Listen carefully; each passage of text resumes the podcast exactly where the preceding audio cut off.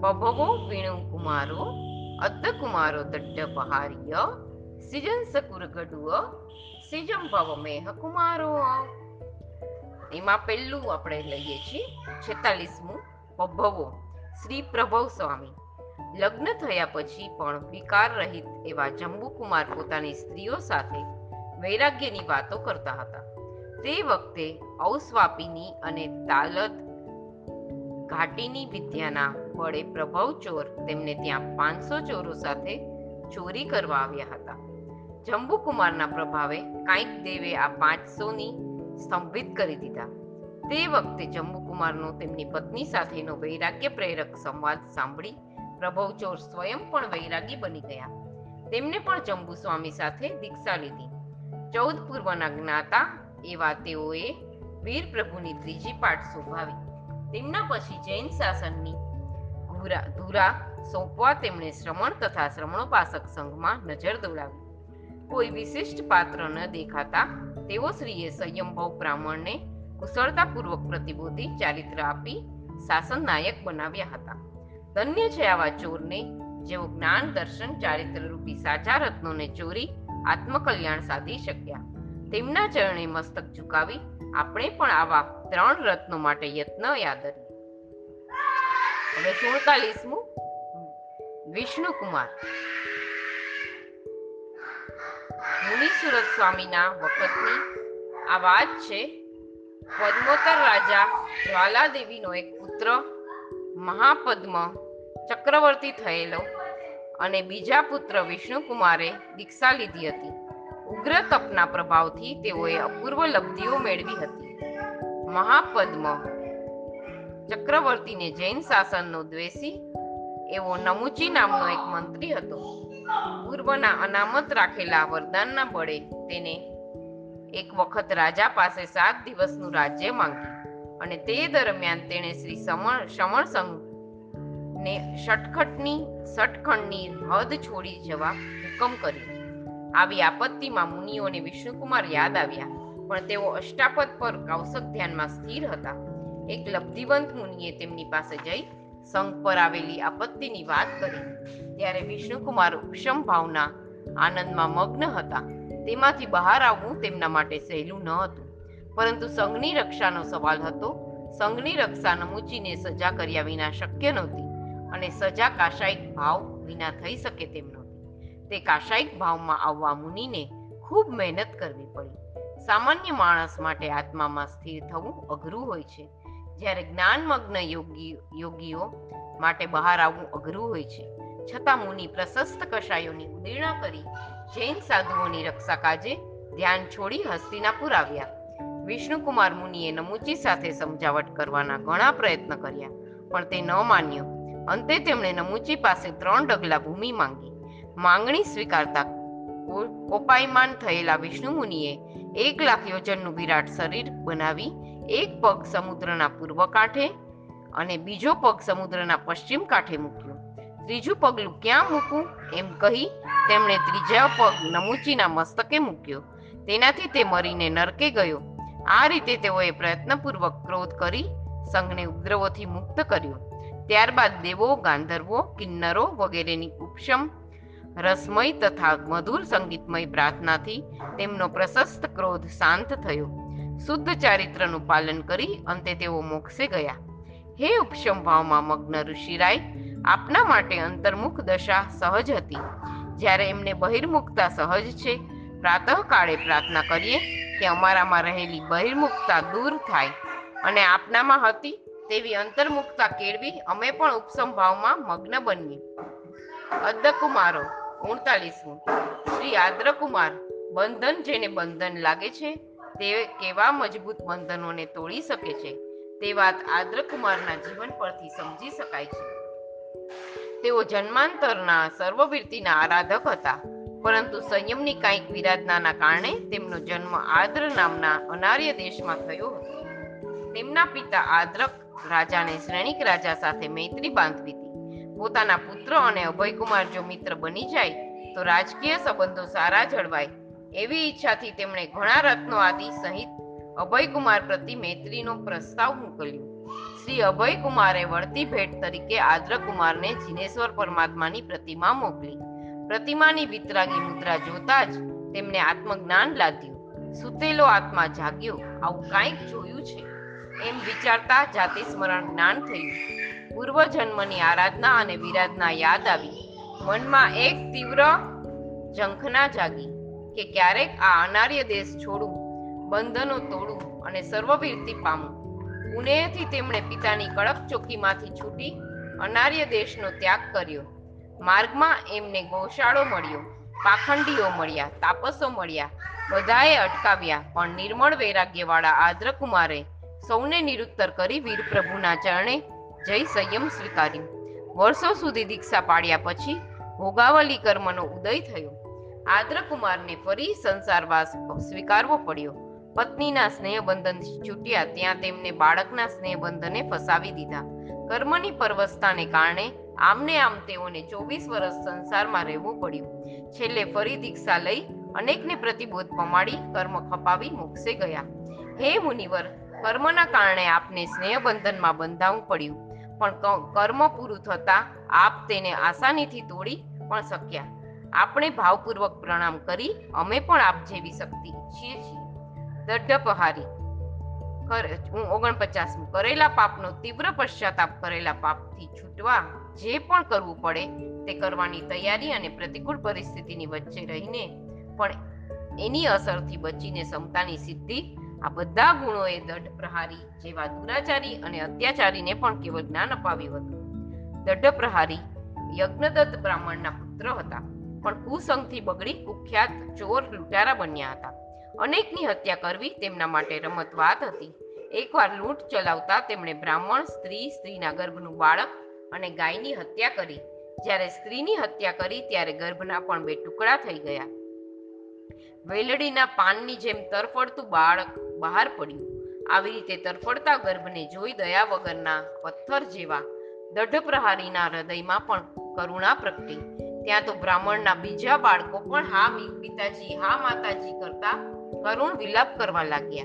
આ જોઈ દઢ પ્રહારીને થયું કે નિર્દય બનીને મેં આ બ્રાહ્મણ દંપતીનો ઘાત કર્યો. હવે બિચારા આ બાળકનું શું થશે? આ ક્રૂર કર્મ હવે મને દુર્ગતિમાં ખેંચી જશે. પશ્ચાતાપ અને પાપનો ભાર લઈ તેઓ ત્યાંથી ભાગ્યા. માર્ગમાં એમને એક મુનિવર મળ્યા. મુનિને નમીને દઢ પ્રહારીએ પાપનો પશ્ચાતાપ કર્યો. અને દ્રવિત હૃદયે પોતાનો ઉદ્ધાર કરવા આજીજી ભરી વિનંતી કરી. ધ્યાન પાડીને મહાત્માએ કહ્યું કે, સાધુ ધર્મનું સુંદર પાલન કરશો તો આ પાપથી છૂટી શકાશે.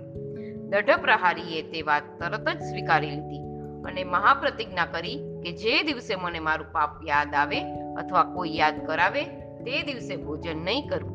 અને ક્ષમા ધારણ કરી, મેં જે દેશમાં ઘોર હિંસાચાર કર્યો હતો, ત્યાં જ વિચરીશ. એવી પ્રતિજ્ઞા કરી. તેમને જોઈ લોકો દંભી મહાપાપી કહીને તેમનો તિરસ્કાર કરવા લાગ્યા. તેમને ગાળો આપવા લાગ્યા. કોઈ પ્રતિકાર નથી થતો.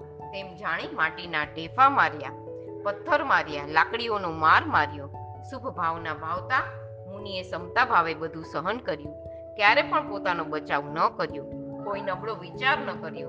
ને ચિંતનના પ્રભાવે ધર્મ ધ્યાન અને શુક્લ ધ્યાન પ્રગટ્યું. કર્મનો ક્ષય થયો. અને તેમનો આત્મા નિર્મળ બન્યો.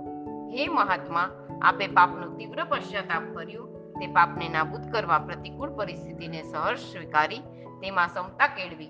કેવળ જ્ઞાન પણ મેળવ્યું. આપના ચરણે શિર ઝુકાવી.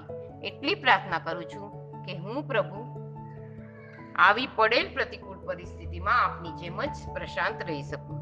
પચાસમું સિજન્સ એટલે એમાં શ્રેયાંશ કુમાર. યુગાદિનાથ ઋષભદેવ પ્રભુ નિર્દોષ ભિક્ષા માટે એક વર્ષથી ફરી રહ્યા હતા. પરંતુ સાધુને શું કલ્પે અને શું ન કલ્પે તેનું જ્ઞાન ન હોવાના કારણે આપવાનો ખૂબ ભાવ હોવા છતાં પ્રજાજન શુદ્ધ આહારથી પ્રભુને પાણું કરાવી શકતા નહોતા. આવા સમયમાં એક દિવસ પ્રભુના પ્રપોત્ર શ્રેયાંશ કુમારને સ્વપ્ન આવ્યું કે મેં અમૃતથી મેરુ પર્વતને ધોઈ તેને ઉજળો કર્યો. સ્વપ્નની ફળશ્રુતિ રૂપે જાણે પ્રભુ તેમના આંગણે પધાર્યા. પ્રભુની સૌમ્ય આકૃતિના દર્શન થતાં જ શ્રેયાંશને જાતિ સ્મરણ જ્ઞાન થયું. પોતાનો પૂર્વભાવ યાદ આવ્યો. શ્રી વજના પરમાત્માના વચનો યાદ આવ્યા. આ પહેલા તીર્થંકર થશે એવો ખ્યાલ આવ્યો. તે સાથે જ સાધુને કયો હાર કલ્પે તે સમજાયું. તેવામાં જ કોઈ શેરડીના રસથી ભરેલા એકસો આઠ ગળા શ્રી શ્રેયાંશ કુમારને ભેટ ધરવા આવ્યું શ્રેયાંશ કુમાર જેવું ભક્તિસભર નિર્મળ ચિત્ત, શુદ્ધ શેરડીના રસ જેવું ઉત્તમ વિત અને પ્રભુ જેવું ઉત્તમ પાત્ર, આમ ચિત્ત વિત અને પાત્રની ઉત્તમતાનો ત્રિવેણી સંગમ સર્જાયો. શ્રેયાંસ કુમારે આ જ શેરડીના રસનો લાભ આપવા પ્રભુને વિનંતી કરી. નિર્દોષ આહાર જાણી પ્રભુએ તેનો સ્વીકાર કર્યો. ત્યાં જ અહોદાનમ અહોદાનમ ના ગુંજારવથી આકાશ ગાજી ઉઠ્યું. દેવદુંદભીનો નાદ થયો અને સાડા બાર કરોડ સોનૈયાની વૃષ્ટિ થઈ. આ રીતે આ હુંડા અવસરપીણીમાં સુપાત્ર દાનનો પ્રારંભ થયો. આવા શુભારંભ કરવાનું સૌભાગ્ય શ્રી શ્રેયાંશ કુમારને સાંપડ્યું હતું. કાળક્રમે શ્રી શ્રેયાંશે પ્રભુ પાસે દીક્ષા લીધી અને કર્મ ખપાવી સદા માટે પ્રભુની સત્તાથે સાથે સોય તાદાત્મ્ય સદાઈ જાય એવી સિદ્ધપુરીમાં ગયા. હે મહાત્મા, ઉત્તમ ચિત વિત અને પાત્રનો સુયોગ આપને સાંપડ્યો. વિત અને પાત્રનો યોગ તો અમને પણ મળે છે. પણ આપ જેવું ચિત્ત પ્રાપ્ત થાય એ જ પ્રભુને પ્રાર્થના કરું છું. એકાવનમું કુરગડુ મુનિ. નિખાલસતા, ક્ષમાશીલતા અને ગુણાનુરાગીતા. આ ગુણો શ્રી કુરગડુજીને સહજ ભરેલા હતા. તેઓ શ્રી ધનદત્ત શેઠના પુત્ર હતા અને તેમણે ધર્મઘોષ સુરીજી પાસે બાળવયમાં દીક્ષા લીધી હતી. ક્ષુધા વૈજ્ઞાની ભૂખની અસહ્ય પીડા હોવાના કારણે તેમને હંમેશા નવકાશીના સમયમાં જ ઘડો ભરીને ભાત લાવી વાપરવા પડતા. તેથી તેમનું નામ કુરગડુ પડેલું. કુર એટલે ભાત અને ગળું એટલે ઘડો. ગચ્છના અનેક સાધુઓ તપ કરતા, પણ તેઓ ન કરી શકતા. આવી બાળવયમાં પણ તેઓએ પોતે જે નથી કરી શકતા, તેની દિનતા નહોતી. પણ પોતે જે કરી શકતા હતા, તેમાં તેમનો સતત પ્રયત્ન રહેતો. તેથી જ સ્વભાવથી જ ક્ષમાવાન એવા તેમણે તપસ્વીઓની સેવા કરી વયવજ કરવાનો અભિગ્રહ કર્યો હતો. એક વખત સંવત્સરી પર્વના દિવસે સાધુઓની વયાવચ કર્યા પછી ઘડો ભરીને ભાત મોરી લાવી જ્યાં તેઓ વાપરવા બેઠા, ત્યાં જ એક કફથી પીડિત માસક ક્ષમણના તપસ્વી સાધુ ક્રોધિત થઈ તેમની પાસે આવ્યા અને કહેવા લાગ્યા કે મોટો વયાવચનો નિયમ કરનારો જોયો. નિયમ તો પાડતો નથી. મને કફ કાઢવાનું સાધન આપ્યા વિના જ તારું પેટ ભરવા બેસી ગયો. હવે હું ક્યાં થૂકું?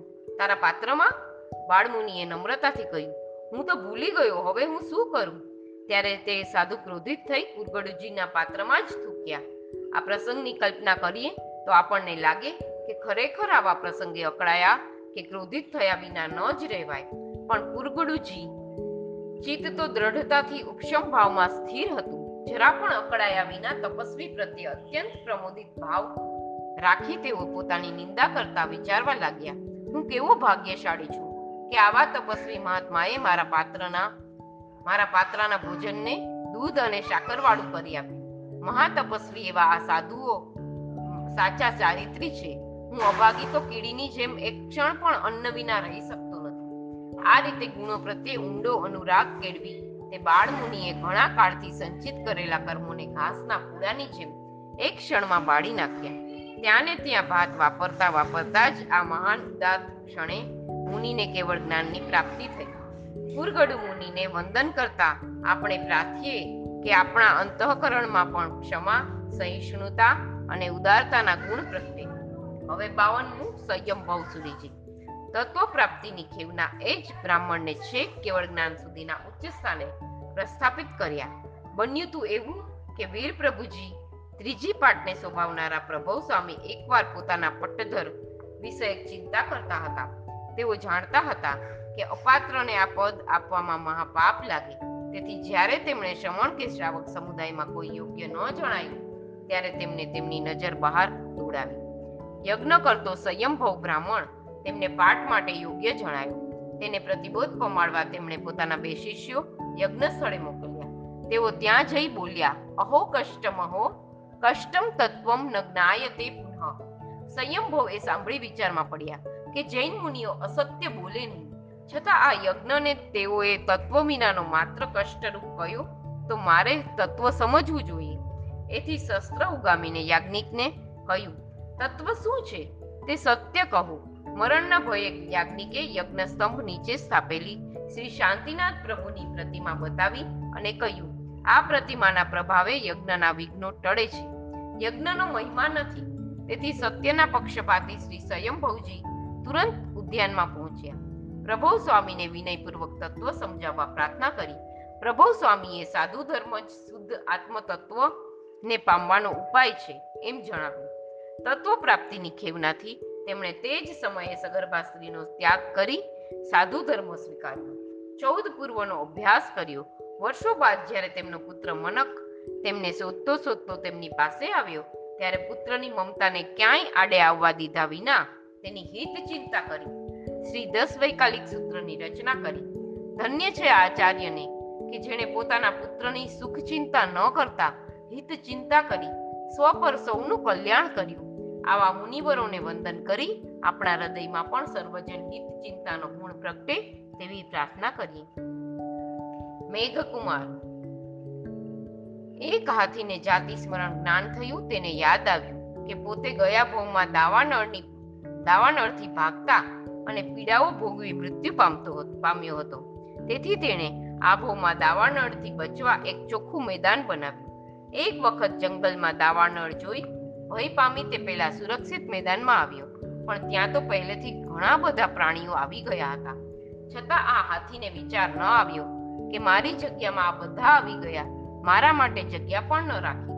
ઉદાર દિલ એ હાથી જેમ તેમ જગ્યા મેળવી ત્યાં ઊભો રહ્યો. થોડી વારે તેણે ખંજવાળ આવતા એક પગ સહેજ ઊંચો કર્યો. ત્યાં તો એક સસલું તેના પગની નીચે આવીને ગોઠવાઈ ગયું. હાથીને જરા પણ અકળામણ નથી થતી.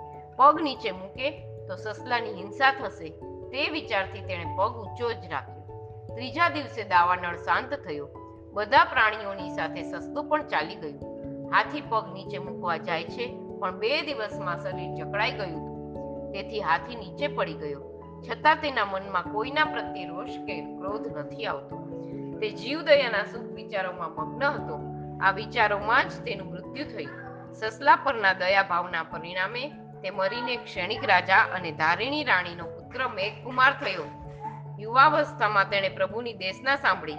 વૈરાગ્યવાસી થઈએ આઠ પત્નીઓ રાજરુધિ સમૃદ્ધિ અને ભરપૂર અનુકૂળતાઓનો ત્યાગ કરી પ્રભુ પાસે જઈ સંયમ સ્વીકાર્યું. દીક્ષાની પ્રથમ રાત્રિમાં મેઘકુમારનો સંથારો બારણા પાસે આવ્યો. બધા સાધુઓ પગની રજથી ખરડાયેલા સંથારા પર મેઘકુમાર ઊંઘી ન શક્યો. તેથી તેને થયું, મારો પહેલાનો સુખવાસ ક્યાં અને આ દુખવાસ ક્યાં? મારાથી આ કેવી રીતે સહન થશે? આમ વિચારી તે વ્રત છોડવા તૈયાર થઈ ગયો. પ્રભુ પાસે ગયો. ધર્મરથના સારથી સમાન પ્રભુએ તેને તેનો પૂર્વભવ જણાવ્યો. એક જીવની દયા કરવાથી તને શું લાભ થયો છે? અને હવે નિરંતર જીવ માત્ર માટે દયાભાવ દાખવવાથી કેવું ફળ મળશે તે સમજાવી કહ્યું કે પૂર્વભવમાં તે એક જીવ માટે કેટલું દુઃખ સહન કર્યું. હવે આવા મહાત્માઓની ચરણ રચથી તું કેમ મૂંઝાય છે? પ્રભુના વાત્સલ્ય સભર શબ્દો સાંભળી મેઘકુમાર મુનિ સંયમમાંથી સ્થિર થયા. ત્યાં જ તેમણે આંખો સિવાય શરીરની કાળજી નહીં લેવાનો સંકલ્પ કર્યો. તેઓ સુંદર ચરિત્ર બાળી વિજય વિમાનમાં દેવ થયા અને ત્યાંથી ચવી મોક્ષે જશે. હે મેઘકુમાર મુનિ, આપના જીવન પ્રસંગથી એક વાત સ્પષ્ટ સમજાય છે કે જીવદયા એ ધર્મનો સાર છે. તેનો શું પ્રભાવ છે તે પણ જાણ્યું. આપને વંદન કરી અમારા અંતઃકરણમાં પણ આ ગુણ પ્રગટે એવી પ્રભુ પ્રાર્થના કરીએ છીએ.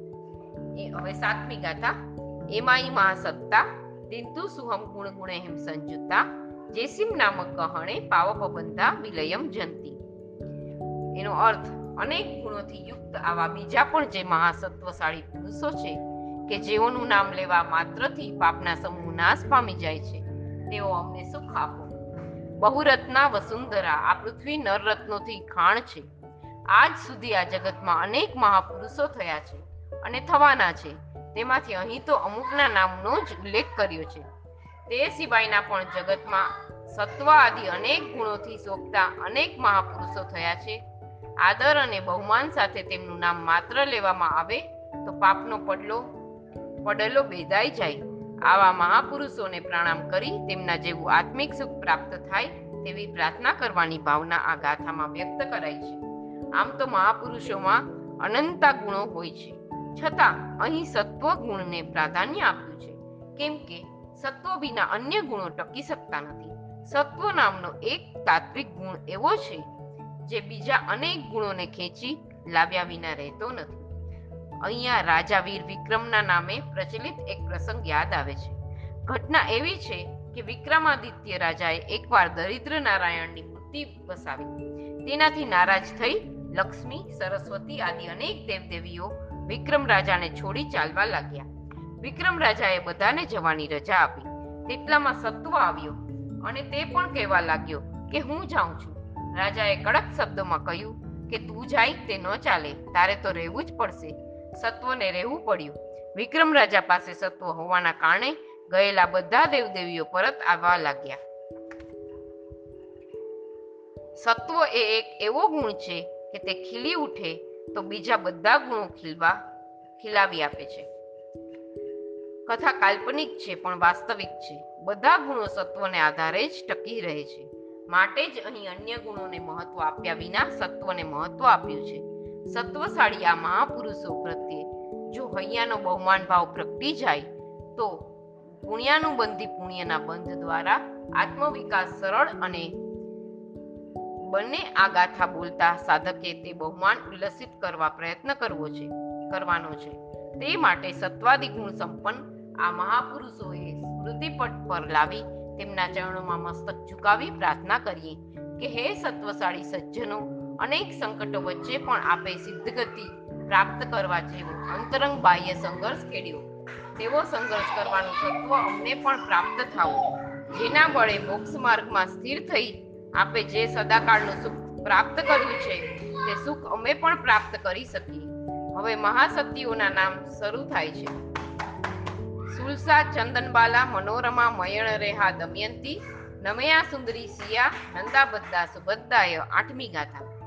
સુલસા ચંદનબાળા મનોરમા, મદન રેખા, દમયંતી, નર્મદા સુંદરી, સીતા, નંદા, ભદ્રા, સુભદ્રા. સુલસા, શ્રીમતી સુલસા, મારા ધર્મલાભ કહેજો અંબડ પરિવ્રાજકના સમ્યક દર્શનની નિર્મળતા માટે ખુદ વીર પ્રભુએ આ સંદેશો મહાસતી સુલસાને મોકલેલો. સુલસા માટે આટલી જ ઓળખાણ પર્યાપ્ત છે. પણ લોક લોક તેને નાગ પત્ની તરીકે જાણતું હતું. અંબડ પરિવ્રાજક જ્યારે પ્રભુનો સંદેશો આપવા આવ્યા, ત્યારે તેમણે સુલસાના સમ્યક દર્શનની ખાતરી કરવા ઇન્દ્રજાળથી બ્રહ્મા, વિષ્ણુ, મહેશ તથા તીર્થંકરના સંવત્સરણની વૃદ્ધિ વિકુરવી. આખું ગામ જોવા ઉમટ્યું, પણ સુલસા ન ગઈ. બીજી બાજુ જ્યારે અંબડે સુલસાને પ્રભુનો સંદેશો આપ્યો ત્યારે સુલસાની સાડા ત્રણ કરોડ રોમ રાજ્ય વિકસિત થઈ ગઈ. મનુષ્ય તો ઠીક. દેવો પણ સુલસાની પરીક્ષા કરવા સાધુ બનીને તેમના ઘરે વોરવા આવેલા. ત્યારે સુલસાએ એક લાખ સોના મોહરની કિંમતવાળા લક્ષ્યપાક તેલના ચાર બાટલા ફૂટવા છતાં લેસ માત્ર પણ ખેદ ન કર્યો. દેવ પણ સુલસાની ભક્તિ જોઈ પ્રસન્ન થયા. શ્રીમતી સુલસાને હરિણી ગમેશી દેવની સહાયથી બત્રીસ પુત્રો હતા. પરંતુ તેઓ શ્રેણિક મહારાજાની રક્ષા કરતા એકી સાથે મૃત્યુ પામ્યા હતા. તે સમયે આ પરમ સમકીતી શ્રાવિકાએ ભવ સ્થિતિનો વિચાર કરી સ્વયં તો શોક નિવાર્યો હતો અને મોહાધીન પતિને પણ શોક મુક્ત થવા પ્રેરણારૂપ બન્યા હતા.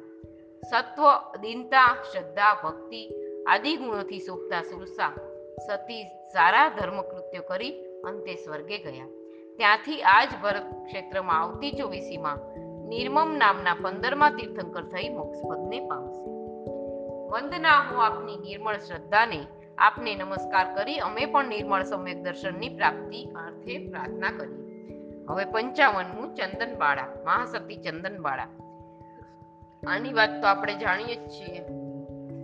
વીર પ્રભુ કોશાંબી નગરીમાં અત્યંત કઠોર અભિગ્રહ ધારણ કરી વધારેલા પગમાં લોઢાની બેડી હોય, ઉમરા વચ્ચે બેઠી હોય, અઠમની આરાધના હોય, મસ્તક મુંડાવેલું હોય, આંખમાં આંસુ હોય રાજપુત્રી પણ દાસીપણાને પામેલી હોય ભિક્ષા વેળા વીતી ગઈ હોય, ત્યારે તે સુપડામાં રહેલા અડદના બાકુડા વહોરાવે તો મારે પારણું કરવું, અન્યથા નહીં. આવો અભિગ્રહ કેવી રીતે પૂરો થાય? પણ ધન્યાથી ધન્યા, ચંદનબાળાએ આ અભિગ્રહ પૂરો કરી પ્રભુને પાણું કરાવ્યું. તેઓનું મૂળ નામ વસુમતી હતું. તેઓ રાજા દધિવાહન અને ધારિણી દેવીના પુત્રી હતા. ચંપાપુરી ઉપર જ્યારે રાજા સત્તાનિકે હુમલો કર્યો ત્યારે તેમના પિતા ભાગી ગયા અને માતાએ શીલ રક્ષણાર્થે પ્રાણનો ત્યાગ કર્યો. એક સુભટ તેને લઈ ભાગ્યો અને બજારમાં ધનવા શેઠને વેચી દીધી. તે શેઠ પુત- પુત્રીની જેમ રાખતો હતો, પણ શેઠાણી તેમની ઈર્ષા થતી હતી. તેમને ડર હતો કે શેઠ ભવિષ્યમાં આને પરણશે. તેથી એક દિવસ જ્યારે શેઠ બહારગામ ગયેલા ત્યારે ત્રેણીએ ચંદનબાળાનું મસ્તક મુંડાવી, તેના પગમાં લોખંડની બેડી નાખી, તેને એક અંધારી ઓરડીમાં પૂરી દીધી. ત્રણ દિવસ પછી શેઠની આ વાતની ખબર પડી. તેમણે તેને બહાર કાઢી, ઘરના ઉંબરા પર બેસાડી, એક સુપડામાં અડદના બાકુડા આપ્યા અને તેઓ તેની બેડી તોડાવવા, લુહારને બોલાવવા ગયા. ત્યારે ચંદન બાળાજીને ત્રણ ઉપવાસ થયેલા હતા. વિચાર્યું, કોઈ અતિથિને આપી પાછી વાપરું. ત્યાં, પછી જ વાપરું. ત્યાં જ ઘોર અભિગ્રહને ધારણ કરેલા વીર પ્રભુ પધાર્યા. અભિગ્રહ પૂરો થાય તેવું હતું, પણ આંખમાં આંસુ નહોતા. પ્રભુએ ચંદનબાળા સામે જોયું. ચંદનબાળાએ પ્રભુને બાકુડા બોરાવવા વિનંતી કરી, પણ પ્રભુ આગળ વધ્યા. કેવું દુર્ભાગ્ય? વિચારતા જ ચંદનબાળાની આંખમાં શ્રાવણ ભાદરવો વહેવા લાગ્યો. જ્યારે પગમાં બેડીઓ હતી અને ત્રણ દિવસની ભૂખ હતી ત્યારે પણ ચંદનબાળાની આંખમાં આંસુ નહોતા. પણ પ્રભુ મને લાભ આપ્યા વિના ચાલી ગયા. એવી ખબર પડતા જ તેઓની આંખમાંથી અશ્રુની ધારાઓ વહેવા માંડી. પ્રભુએ પાછા વળીને જોયું, અભિગ્રહની બધી શરતો પૂરી થતી હતી. તેથી પ્રભુએ ચંદનબાળાના હાથે છ માસી તપનું પારણું કર્યું. કેવું સૌભાગ્ય! અનુક્રમે જ્યારે પ્રભુવીરને કેવળ જ્ઞાન થયું, ત્યારે તેઓ તેમના પ્રથમ સાધ્વી બન્યા અને પોતાની શિષ્યા મૃગાવતીજીને કમાવતા કેવડી બની મોક્ષે ગયા. હે ચંદન બાળાજી, આપ જેવી અદીન વૃત્તિ ભક્તિ, સત્વ અને સરળતા અમને પણ પ્રાપ્ત થાવો એવી પ્રાર્થના પૂર્વક આપને પ્રણામ કરીએ છીએ. મનોરમા. મહાસતી મનોરમા સુદર્શન શેઠના પત્ની હતા. તેમના પતિ ઉપર જ્યારે આળ મુકાયું અને તેમની સૂડીની સજા થઈ, ત્યારે તેઓ કૌશલ ધ્યાનમાં લીન બન્યા. તેનાથી શાસન તેઓ આકર્ષાયા. તેમની આરાધનાના પ્રભાવે સૂળીનું સિંહાસન થઈ અને પતિ ઉપરની આપત્તિ ટળી ગઈ.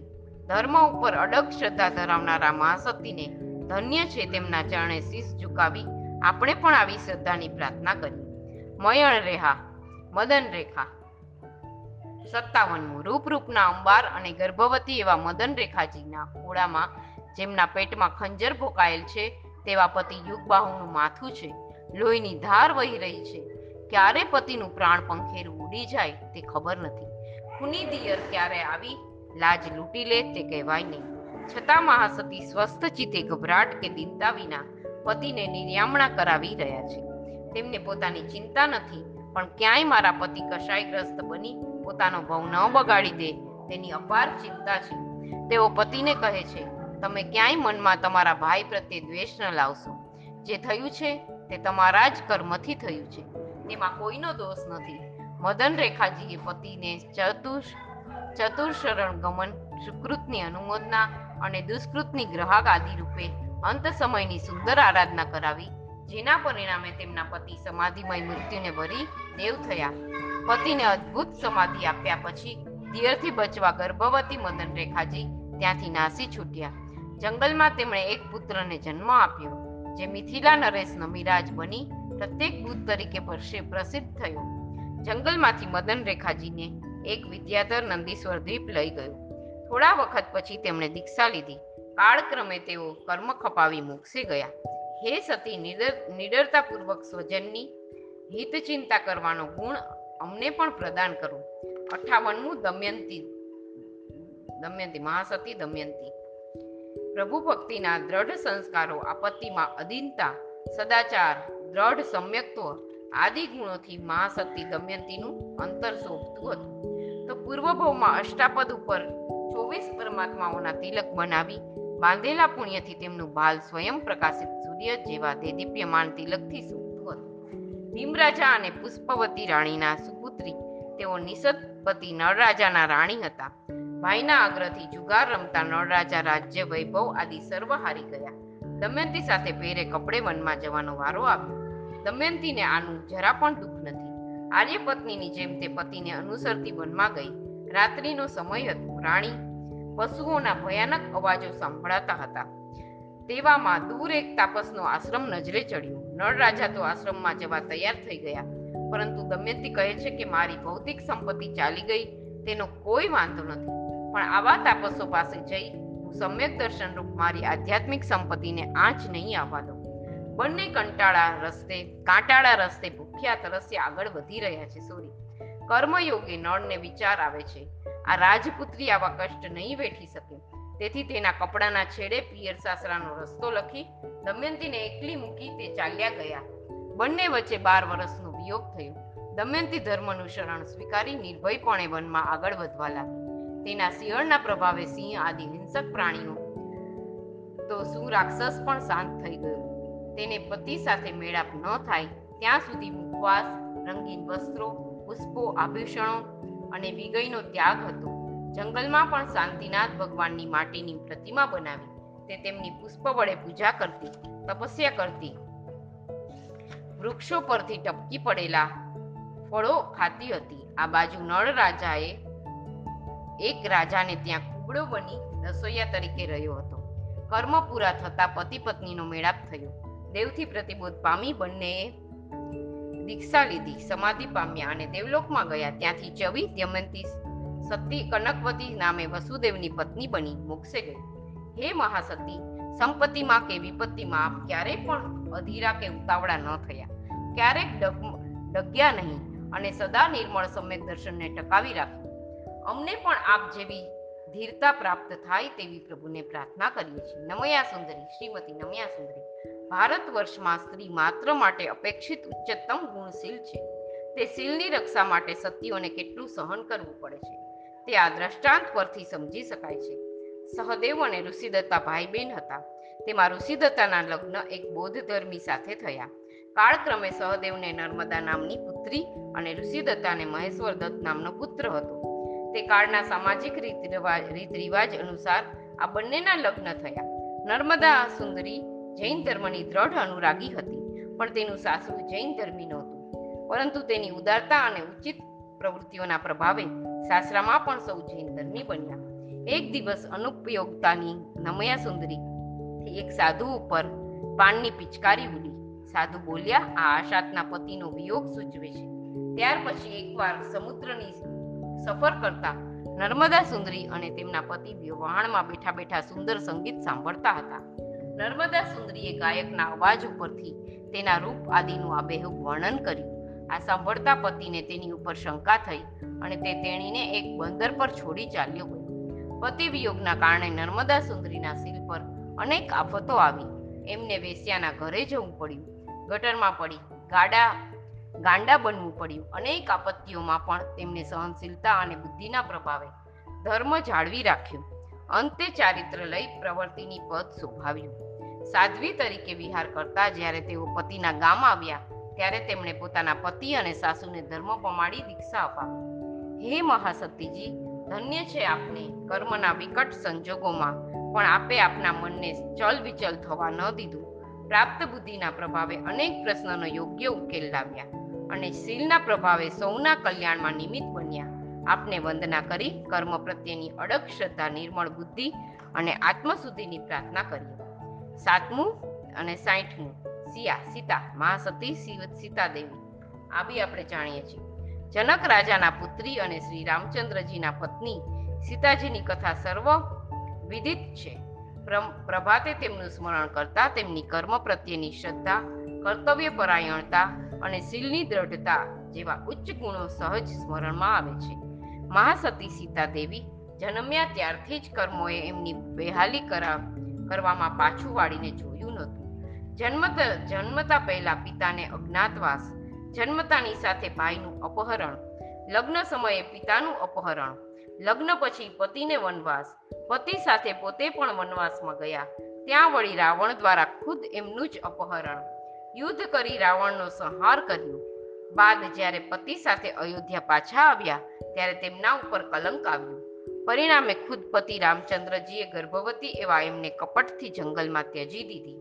આ દરેક આપત્તિ વખતે ક્યારે પણ સીતાજીએ કોઈને દોષ આપ્યો નથી. કે પોતાના ચિત્તની સ્વસ્થતા પણ કોઈ નથી. અરે, આવા પ્રસંગે પણ તેમણે પતિની હિત ચિંતા કરતા સંદેશો મોકલાવ્યો કે લોકલાજે મને છોડી તો ભલે છોડી, પણ લોકલાજે ક્યારેય ધર્મને ન છોડતા. પોતાના પુણ્ય પાપ પ્રત્યે કેવી શ્રદ્ધા, કર્તવ્ય પાલન અને પતિવ્રત ધર્મ કેવો છે? વર્ષો પછી તેઓ અયોધ્યામાં પાછા આવ્યા. તેમના શિયળની પરીક્ષા કરવા એક ઊંડી ખાઈ ખોદાઈ. તેમાં ચંદનના લાકડા ભરી આકાશને આંબી જાય એવી વિકરાળ આગ પણ મહાશક્તિ આગમાં પડતાની સાથે જ તે આગ સરોવરમાં પલટાઈ ગઈ. વચ્ચે કમળની અંદર તેઓ શોભી રહ્યા હતા. આખું અયોધ્યા તેમનો જય જયકાર કરી મહાશક્તિ પધારો પધારો કરી રહ્યું હતું. આ સમયે પણ સંસારના સ્વરૂપના વિજ્ઞાનને વરી ચૂકેલા મહાશક્તિ આગામી સુખોના સ્વપ્નોમાં ન રાજતા, કર્મના વિપાકોનું ચિંતન કરી રહ્યા હતા. તેમણે કર્મોના ક્ષય માટે સર્વવીરતીના માર્ગ આગળ વધવાને નિર્ણય કરી લીધો. પોતાની જાતે જ કેસનો લોચ કરી રામચંદ્રજી તરફ ફેસ કેસ ફેંકી તેઓ વીરતીના માર્ગે ચાલી નીકળ્યા. ધન્ય છે આપના સત્વને, શીલને, વિવેકને અને જ્ઞાનને જ્યારે ઉન્નત મસ્તકે નગરીમાં પ્રવેશ કરવાનો હતો, ત્યારે આપે નતમસ્તકે સર્વનો ત્યાગ કર્યો. જીવનમાં સર્વસ્વની પ્રાપ્તિથી અમૂલ્ય ક્ષણે આપે સર્વસ્વનો ત્યાગ કર્યો. નંદા, શ્રીમતી નંદા, બેનાતટ નગરના ધનપતિ શેઠના તથા શ્રેણિક મહારાજાના પટરાણી અને અભયકુમારના માતા હતા. યુવાવસ્થામાં શ્રેણિક રાજા પોતાના પિતાથી દિશાઈને બેનાતટ નગરે ચાલ્યા ગયા. ધનપતિ શેઠના પડતીના કાળમાં શ્રેણિકથી તેમની ઉન્નતિ થઈ એટલે તેમણે પોતાની સુનંદા નામની પુત્રી તેને પરણાવી. તે ગર્ભવતી હતી ત્યારે શ્રેણિક પુનઃ રાજગૃહી ચાલ્યા ગયા. સુનંદાને કેટલાક વર્ષો પતિનો વિયોગ સહન કરવો પડ્યો. પણ તે ધર્મપરાયણ અને શીલમાં અડગ રહી.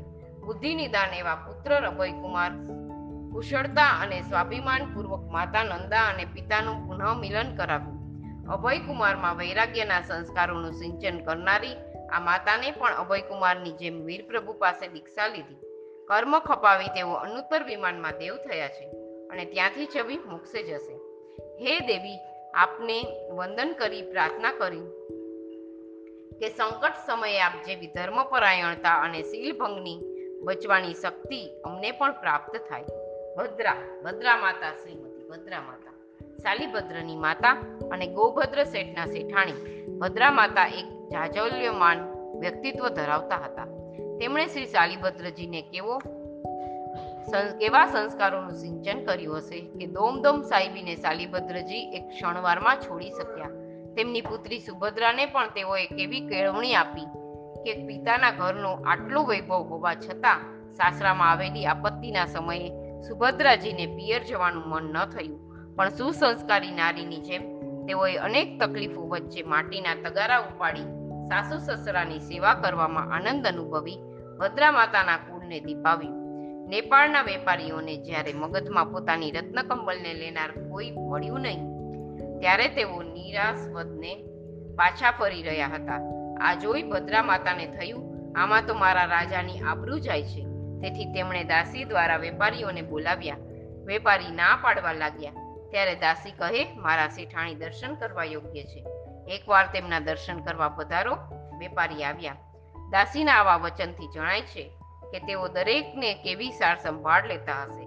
ઉદાર દિલે આ શેઠાણીએ સોળ રત્નકંબલો ખરીદી લીધા. અને તેના બે બે ટુકડા કરી પોતાની બત્રીસ વહુઓને આપી દીધા. નેપાળના વેપારીઓને આશ્ચર્યનો પાર ન રહ્યો. ભદ્રા શેઠાણીએ એક દિવસ પણ પુત્રને કોઈ કષ્ટ પડવા દીધું નહોતું. બધો ધંધો સ્વયં કરતા. જ્યારે શાલીભદ્રજી દીક્ષા લેવા તૈયાર થયા, ત્યારે તેઓ સ્વયં ભેટણું લઈ રાજા પાસે ગયા. રાજાના સાત સહકારની દબદબાપૂર્વક શાલીભદ્રની દીક્ષા કરી. અનુક્રમે ભાગ ભદ્રા માતાએ પણ વૈરાગ્ય પામી વીરપ્રભુ પાસે દીક્ષા લીધી. અને સમાધિ સાધી દેવલોકમાં ગયા. ત્યાંથી જવી તેઓ મોક્ષે જશે. ભદ્રા માતાએ વંદન કરી તેમના જેવી માવજત કરવાની ક્ષમતા, ઉદારતા અને ઔચિંત્યની પ્રાર્થના કરી. હવે છે સુભદ્રા સતી. સુભદ્રા સતીના પિતા જિંદાસ અને માતા તત્વમાલિની હતા. સુભદ્રાએ જૈન ધર્મના તત્વજ્ઞાનનો ઊંડો અભ્યાસ કરેલો. તેથી તેમના પિતાની ઈચ્છા હતી કે તેને યોગ્ય ધર્મી વર સાથે જ પરણાવવું સુભદ્રાના રૂપથી મોહિત થયેલા બુદ્ધદાસે તેને મેળવવા પોતે જૈન ધર્મ પ્રત્યે અડગ આસ્થાવાળો છે. તેવો આભાસ ઊભો કર્યો. કર્મની વિચિત્રતાના કારણે સુભદ્રાજીના પિતાને બુદ્ધદાસનો સ્વાંગ સત્ય જણાયો અને તેમણે સુભદ્રાને તેને પરણાવી. સાસરિયા બૌદ્ધ ધર્મી હોવાથી તેઓ સુભદ્રાને અનેક પ્રકારે સતાવતા હતા. આમ છતાં સુભદ્રાજી પોતાના ધર્મથી જરા પણ પલચલિત ન થયા. એક વખત મુનિની આંખમાંથી તણખલું કાઢતા સુભદ્રાનો ચાંદલો મુનિના મસ્તકે લાગી ગયો. સાસુએ તે જોઈ સુભદ્રા ઉપર આડ મૂકી. નિર્દોષ સાધુની વૈયાવચ કરતા સતીને માથે કલંક આવ્યું. સુભદ્રાએ ત્યારથી અન્નજળનો ત્યાગ કર્યો. પૂર્વે કરેલા પાપોનું આ ફળ છે એ માની પોતાની થતી લોકનિંદાને સહન કરી ધર્મનું રક્ષણ કરનારાઓનું રક્ષણ કરવા દેવતાઓ જીવતા જાગતા હોય છે. શાસન દેવતા તેની સહાય આવ્યા. તેઓએ ચંપાનગરીના ચારે દ્વાર બંધ કરી દીધા. દ્વાર તોડવાનો પ્રયત્ન પણ નિષ્ફળ ગયો. નગરમાં હાહાકાર મચી ગયો. ત્યાં આકાશવાણી થઈ. જો કોઈ સતી સ્ત્રી કાચા સૂતરના તાંતણે આટો ચાળવાની ચાળણીથી કૂવામાંથી પાણી કાઢી દરવાજા ઉપર છાંટશે તો જ દરવાજા ઉઘડશે.